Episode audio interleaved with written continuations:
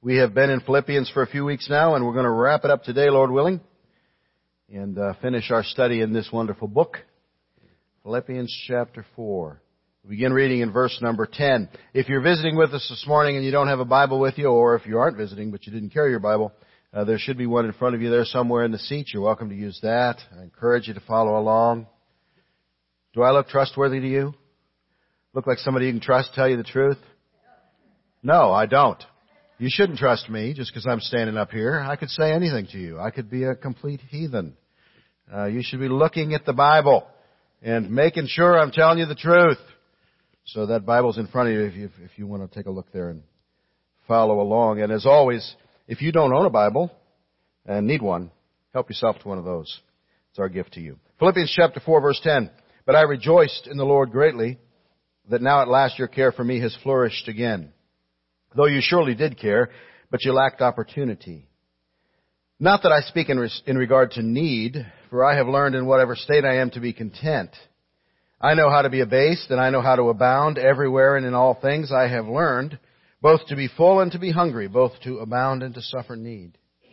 I can do all things through Christ, who strengthens me. Nevertheless, you have done well that you shared in my distress. Now you Philippians know also that in the beginning of the gospel, when I departed from Macedonia, no church shared with me concerning giving and receiving, but you only. For even in Thessalonica you sent aid, once and again for my necessities. Not that I seek the gift, but I seek the fruit that abounds to your account. Indeed, I, have all and abound. I am full, having received from Epaphroditus the things sent from you, a sweet smelling aroma, an acceptable sacrifice, well pleasing to God. And my God shall supply all your need according to his riches in glory by Christ Jesus. Now to our God and Father be glory forever and ever. Amen. Greet every saint in Christ Jesus. The brethren who are with me greet you. All the saints greet you, but especially those who are of Caesar's household. The grace of our Lord Jesus Christ be with you all. Amen. Father God, we're thankful once again for your word. I pray that you'll guide as we look at it now for these few moments. I pray you would fill me with your spirit and help me to teach and preach exactly what you want said this day and nothing more.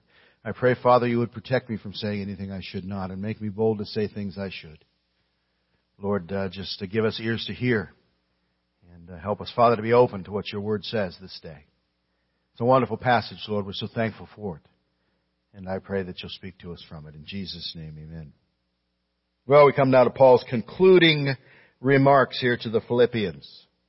And in this last section, we're reminded of one of the reasons that he wrote to them. We, we talked about this right at the very beginning when we introduced the letter to the Philippians. He was writing to them for several reasons, but one of the reasons was to say thank you. Thank you for a gift that they had sent. They had sent a financial gift uh, by the hands of Epaphroditus, who had carried it to Paul and who was now carrying this letter back uh, with this uh, thanks from Paul.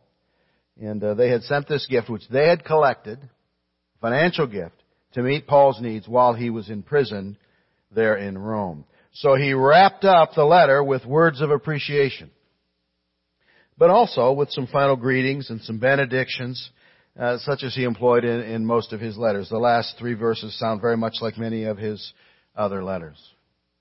In these last few verses, I, I don't know if you noticed, but there are some real nuggets of gold in this passage. There are verses herein that are among the most beloved verses in the Bible. There is a promise in this passage, which we'll talk about in just a moment, which some have called the greatest promise in all of the Bible.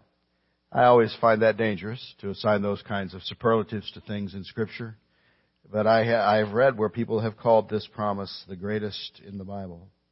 And so I want us to think about what Paul said here in these closing remarks. And here's how I want us to organize our thinking. I want us to pull out of his words here several key phrases. And we're going to use those key phrases to guide our discussion down through it. We're pretty much just going to go verse for verse, but we're going to look at these key phrases. And here they are. First of all, he said, I rejoiced. I rejoiced. Secondly, he said, I have learned. He said, I can do.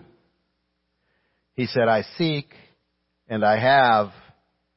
And finally, he said, My God shall supply. That's where we're going to go if you're taking notes or following along. First of all, look at verse number 10.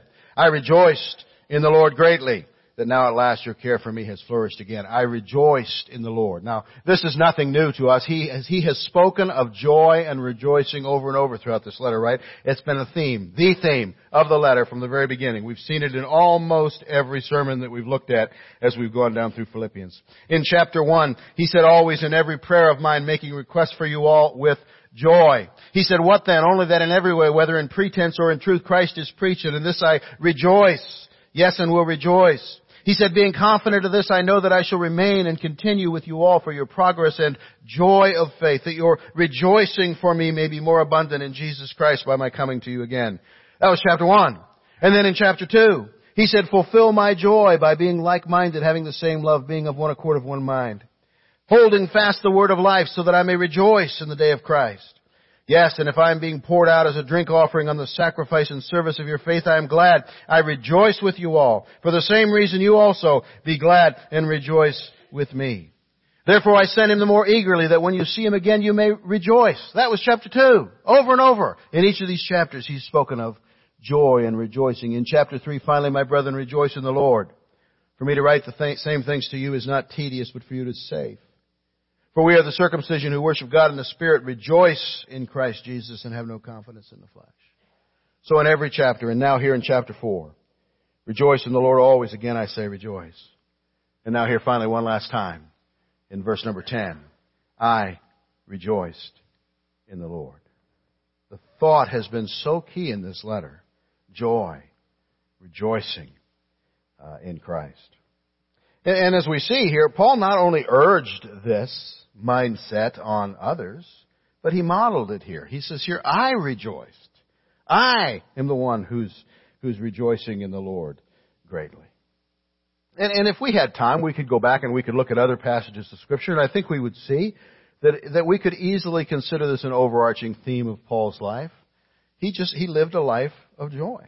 There's ample evidence, not just here, but in other writings as well, that uh, he lived a life filled with the joy of the Lord.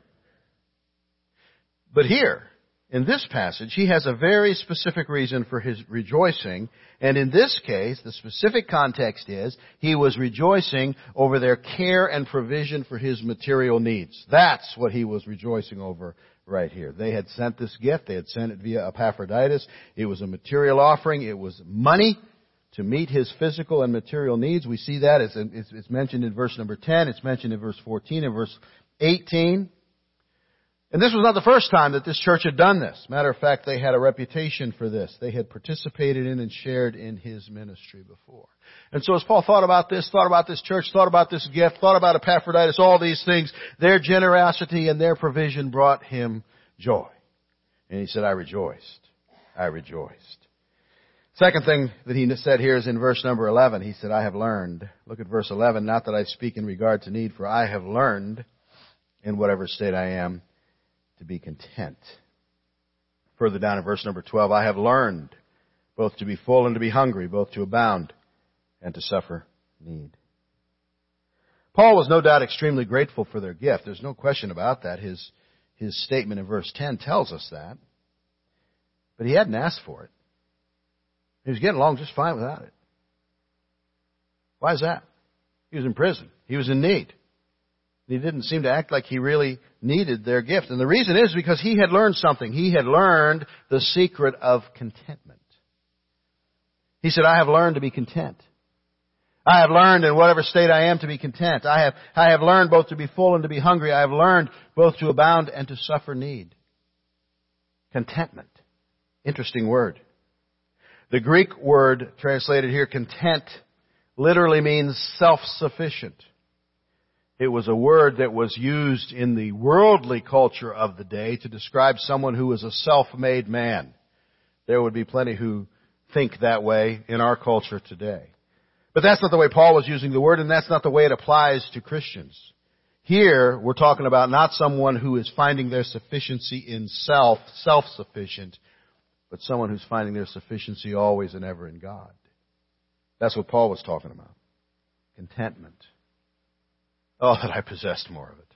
I have to confess to you, this is not an area that I am strong in. Uh, and probably many believers are the same. We struggle with this, don't we? It's hard to be content, no matter what comes our way. Elisabeth Elliot wrote, To love God is to love His will. It is to be content with His timing and wise appointment. That is hard. But Paul had learned this. And we need to learn this. Other verses tell us the same. Not that we are sufficient of ourselves to think of anything as being from ourselves, but our sufficiency is from God, 2 Corinthians 3 5. That's where our contentment comes from. 1 Timothy 6 6, godliness with contentment is great gain.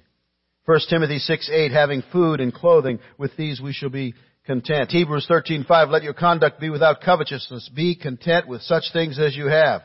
For he himself has said, I will never leave you nor forsake you. Paul was content with, with wealth and prosperity. He had experienced that. He was equally content with need and poverty. He had experienced that. Matter of fact, he had experienced the extremes of both. He said in 1 Corinthians chapter 4, to the present hour we both hunger and thirst. We are poorly clothed and beaten and homeless. He had experienced that. He said in 2 uh, Corinthians chapter 11, three times I was beaten with rods, once I was stoned, three times I was shipwrecked, a night and a day I have been in the deep in journeys often, in perils of waters, in perils of robbers, in perils of my own countrymen, in perils of the Gentiles, in perils in the city, in perils in the wilderness, in perils in the sea, in perils among false brethren, in weariness, in toil, in sleeplessness often, in hunger and thirst, in fastings often, in cold and nakedness. He had had all of these things, experienced all of these things, and yet he was content. Paul was content. We read down to verse number 18. We see he's grateful for their gift. But we also see him saying, I have all. It's enough. I don't need more. Thank you for meeting my needs. But I'm just fine. I can imagine Paul was saying, just like David would say in Psalm chapter 23 and verse number 1, the Lord is my shepherd, I shall not want. I think the apostle Paul was, was speaking here just like the prophet Habakkuk in the Old Testament who said, though the fig tree may not blossom nor fruit be on the vines, though the labor of the olive may fail and the fields yield no food, though the flock may be cut off from the fold, there be no herd in the stalls yet, I will rejoice in the Lord. I will joy in the God of my salvation. The Lord God is my strength. He will make my feet like deer's feet. He will make me walk on my high hills, whatever comes, whatever happens. I have all I need. I am content. That was Paul. I can't speak for you, but I can speak for me. I need to work on that. I desperately need to work on that. I imagine many others too. I have learned, Paul said. Look at verse number 13, the next phrase. I can do. I can do all things through Christ who strengthens me. My wife loves this verse. This is her favorite verse. This is her life verse. I can do all things through Christ who strengthens me. It's certainly one of the most beloved verses in all of the Bible. Every once in a while, some survey will be done about what are the best, what is everybody's favorite verses in the scripture. And this one will usually figure somewhere prominently in that list. And here in this wonderful verse, and it is a wonderful verse, Paul admits there's nothing special about him that enables him to find that contentment in every case. He says, just as Christ was the source of his joy back in chapter 4,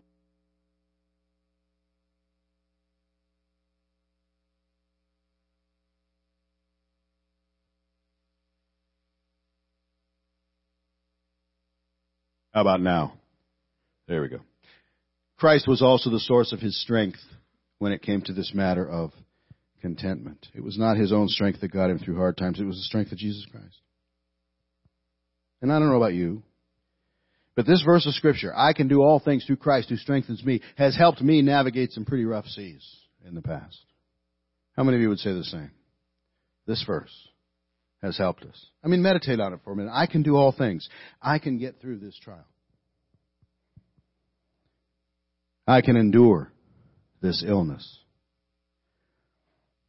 I can rise above this failure. I can climb out of this pit. I can defeat this giant. I can climb this mountain. I can renew this broken relationship. I can love this unlovable sister. I can forgive this unforgivable brother. I can do all things. All things. Not in my own strength, but through Christ. Falling back on His strength, not from my resources, from His. And we read something very similar to this in Galatians. Galatians chapter 2 and verse number 20, I have been crucified with Christ. It is no longer I who live, but Christ lives in me in the life which I now live in the flesh. I live by faith in the Son of God who loved me and gave himself for me. I can do all things. He says something else now in verses 14 through 18. He says, I seek and I have. Here he's specifically talking about their gift, their generous gift and his gratitude for it.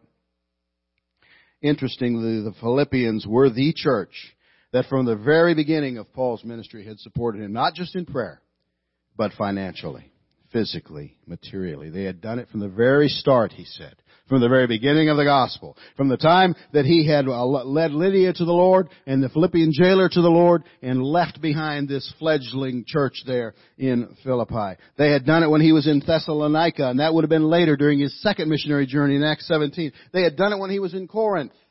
When he wrote to the Corinthians in 2 Corinthians chapter 11, he said, When I was present with you, Corinthians, and in need, I was a burden to no one, for what I lacked, the brethren who came from Macedonia supplied. That was Philippi, the Philippians. This church, the Philippian church, was the exemplar when it came to giving churches. And what is probably the most significant passage in all of our New Testament about the matter of giving, 2 Corinthians 8 and 9, those two chapters, Paul holds this church up as the gold standard. This is the church uh, that was remembered more than anything else for giving. What a great thing that would be to be remembered for. I was thrilled beyond measure when last year our little church packed a thousand Operation Christmas Child boxes. And now I confess to you that I am a human being, and there's no doubt some selfish pride that was in that. No doubt.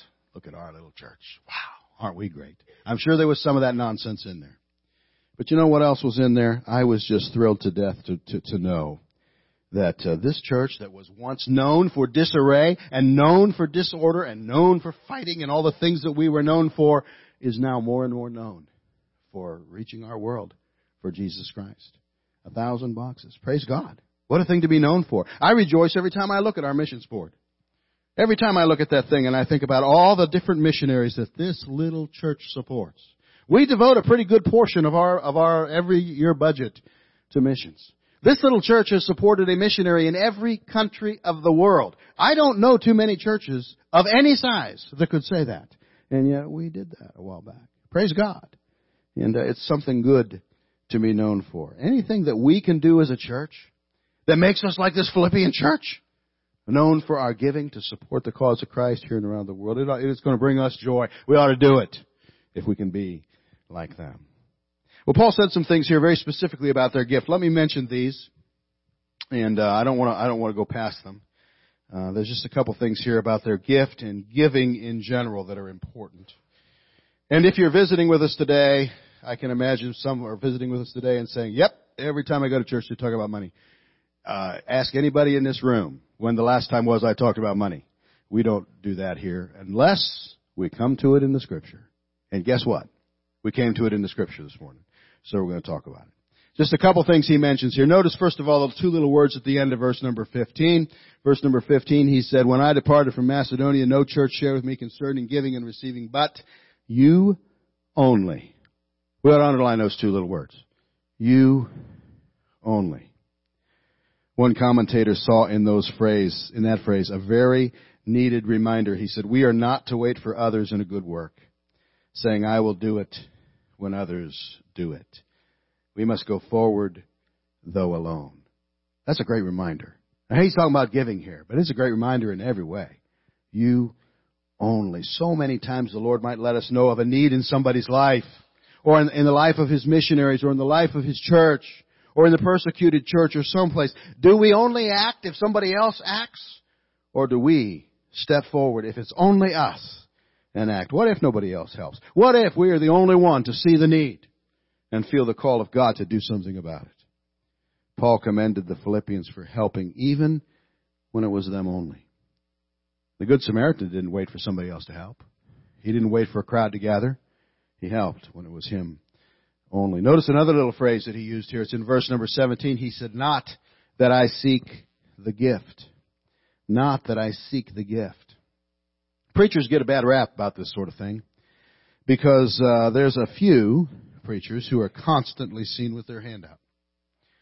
There are big name evangelists, TV preachers, megachurch preachers sometimes who are always seeking money, vociferously asking for it on every occasion. Some church leaders are uh, guilty of overextending their church's finances, maybe getting the church in debt. One of the reasons that we're trying to build phase three without any debt whatsoever. Uh, sometimes a, a church will get themselves horribly in debt, and then the pastor finds himself up against a financial wall, and he's pressing the congregation for money and beating them over the head for it all the time. That gives all of us a bad rap when that happens. All of us could learn from Paul here. He did not have his hand out. He was not seeking a gift. He was content with whatever God brought his way. Whether it was a gift or a trial, he wasn't asking for anything. He said, not that I seek the gift. In actuality, he wanted something else though. He did want something. And uh, what he wanted is also in verse number 17. Not that I seek the gift, but I seek the fruit that abounds to your account. Paul was more interested in the reward they would get for giving than in his benefits from receiving the gift. And now you need to listen to me now. This, this too might seem self-serving, but it's not. This is the truth. This is Bible. There is reward for serving Christ. There is reward for giving to His work, for helping others in the ministry. Hebrews chapter 6 and verse 10 says, God is not unjust to forget your work and labor of love which you have shown toward His name in that you have ministered to the saints and do minister. He doesn't forget. There is reward. Paul counseled Pastor Titus. He said, let our people also learn to maintain good works, to meet urgent needs, that they may not be unfruitful. There he was saying in the negative, what here he's saying in the positive. There is fruit that amounts to your account when you serve the Lord. When you give to support the cause of Christ.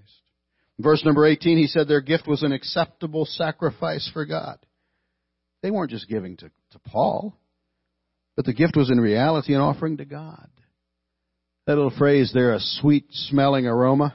It was used in Leviticus to describe an offering that was pleasing to God. It was also used of Christ's offering of himself in Ephesians 5 2, when it said, walk in love as Christ also has loved us and given himself for us, an offering and a sacrifice to God for a sweet smelling aroma.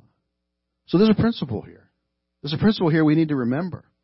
What we do in support of those serving Christ, we do for Christ himself. Jesus said, The king will answer and say to them, Assuredly I say to you, inasmuch as you did it to one of the least of these my brethren, you did it to me. We're to be a giving people. We're to be a sacrificing people, a sharing people. Hebrews 13:16 Do not forget to do good and to share, for with such sacrifices God is well pleased. And so Paul knew, and he stated it very plainly here, that when these Philippians gave to meet his needs, they were on an even higher level giving to God. And when they did that, they were bearing fruit for Jesus. And fruit was abounding to their account.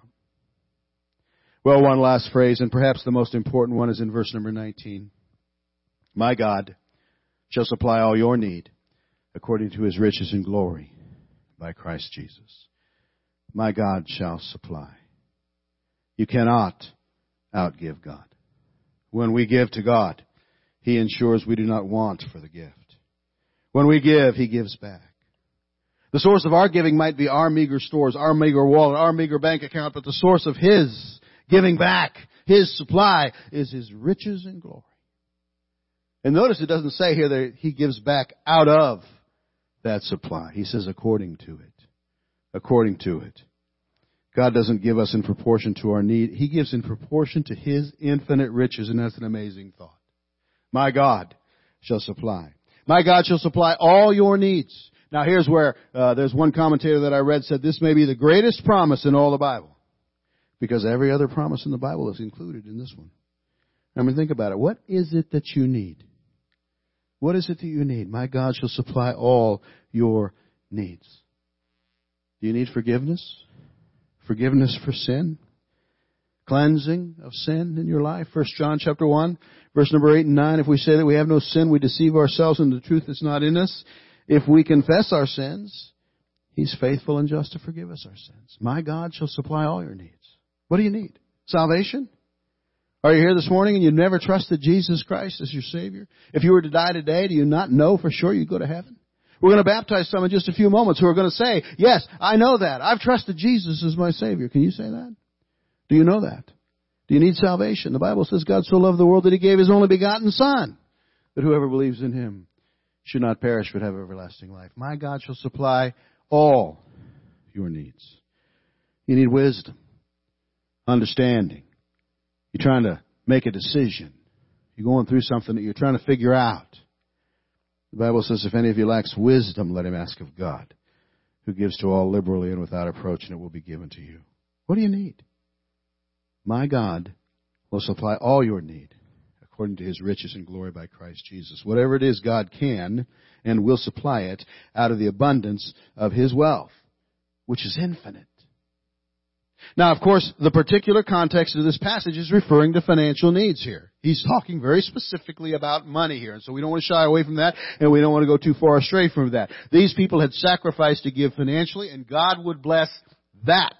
That's what he was talking about. God is able to make all grace abound toward you, that you always having all sufficiency in all things may have an abundance for every good work, Paul said to the Corinthians. Another way, he said the same thing. When we give financially, he will bless that giving.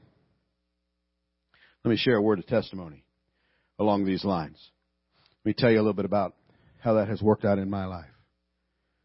Many years ago, my wife Beth and I just determined that we were going to obey God and we were going to tithe our income.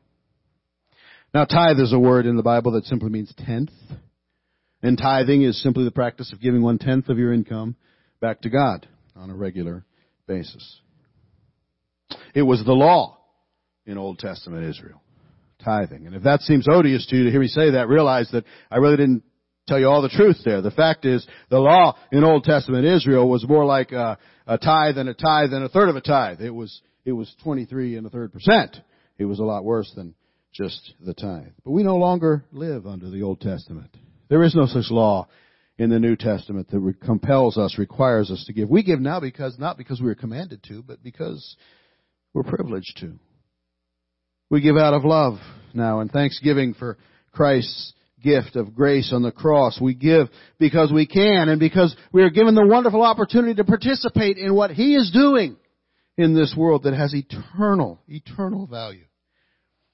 The New Testament model for giving is found most clearly described in 2 Corinthians 8 and 9. I'll let you go there on your own. But basically what the New Testament teaching about giving is Christians ought to give what they can. They ought to give when they can. And they ought to give because they can. Christians ought to want to do more than what was required under the Old Testament law. For if we are to give with the same measure we have received, that's what the Bible says. How much have we received? a lot. So if you can give 10%, you give 10%. If you can give more, you give more. If you have to give less, you give that. God loves a cheerful giver. He's not interested in you giving out of a begrudging heart. Give what you can. And so my wife and I decided that we were going to do that. We were going to begin tithing. And with only a couple of minor slips along the way, we did that up until the day that she died. And, and, and Kathy and I tithe to this day. Actually, we try to give a bit more than the tithe. And so now here's my testimony about all of this. And I'm sure I'm not alone on it. I've never lacked. Ever. Not for a moment. I have never gone hungry. You don't have any trouble doubting that, I know. Never. All my bills have always been paid. There is money in the bank. God has blessed. And here's the most important part of my testimony in this matter. I have never missed that offering. Not for a moment that I have given. I have lived just as well. I have lived better, I am sure, than I would have had I kept it all. You can trust God with your wallet, Christian. You say you trust Him with your soul. You trust Him with your wallet. He knows better than you what you need. He wants to bless you more richly than you can imagine. The words of the Old Testament uh, prophet Malachi are still true today. Bring all the tithes into the storehouse that there may be food in my house and try me now in this, says the Lord of hosts, if I will not open for you the windows of heaven and pour out such for you such a blessing that there will not be room enough to receive it. I love that passage. You know what that is? That is God's double dog dare to you and me. How many of you watched the Christmas story? A double dog dare, a triple dog dare? Maybe this is God's triple dog dare. You know what he's saying in that? You go and you read it. Here's my, here's my paraphrase of that. He's saying, I double dog dare you to test me out on this. See if you can, if you can cause me to fail on this, because I'm not going to. He says, if you give, I will open the windows of heaven and pour out a blessing upon you such that you will not be able to receive it. Test me out. Now we have to clarify this a little bit. There's an awful lot of health and wealth heretics out there. There's an awful lot of people, TV preachers and others, who will tell you that if you give, send money to them, then you'll get a Cadillac. Or something ridiculous like that. Uh, that, that, that when you give to them, money will fall out of the, out of heaven and land in your lap. The important thing to understand is God said He'll bless. He didn't say He'd bless you with money. He might. He might not. He might bless you some other way. But I can, I can guarantee you this on the authority of Scripture that whatever, however He blesses you, it will be better than what you gave. Whether it's money or in some other way. Brothers and sisters, when you give to Operation Christmas Child, what we talked about earlier today, when you give to our mission program in general, you are meeting the needs of many. There's no doubt about it. You are bringing salvation. You are bringing hope to people around the world. But you know what else you're doing? You're pouring wealth into your own account in heaven. When, when you give to support the work of this church, you are participating in souls being saved. There's no question about it. Uh, we had some baptized last week, some baptized soon will be baptized this week. We had one saved last week in, in youth group. And you're participating in all that wonderful stuff when you give to support the work in this place. But you know what else you're doing? You're pouring riches into your own account in heaven. When you give to support our phase three building program, you're participating in a vision of reaching our community for the Lord Jesus Christ in ever greater and, and, and more useful ways providing improved facilities, all the things we've talked about. You're participating in all that. But above and beyond all that, you are pouring into your own heavenly account. You receive far more than you give. You receive far more than you give. What a promise. Get hold of this promise. Hold this promise tight. Test it out. Try and make it fail. Because I guarantee you, you can't. My God shall supply all your need according to his riches in glory. Well, after that amazing promise, Paul wraps up his letter, and there's really not a whole lot left for him to say. He gave God all the glory in verse number 20. He sent greetings to the believers in Philippi and from the believers in Rome, verses 21 and 22. He mentioned the believers in Caesar's household, which is neat because we learned way back in chapter 1 that uh, here he was chained to these guys and they couldn't escape him and members of the, of the guard and others were being saved. And then finally, he ended the letter as he so often did with a benediction. And that's how we'll end the sermon today. The grace of our Lord Jesus Christ be with you all. Amen.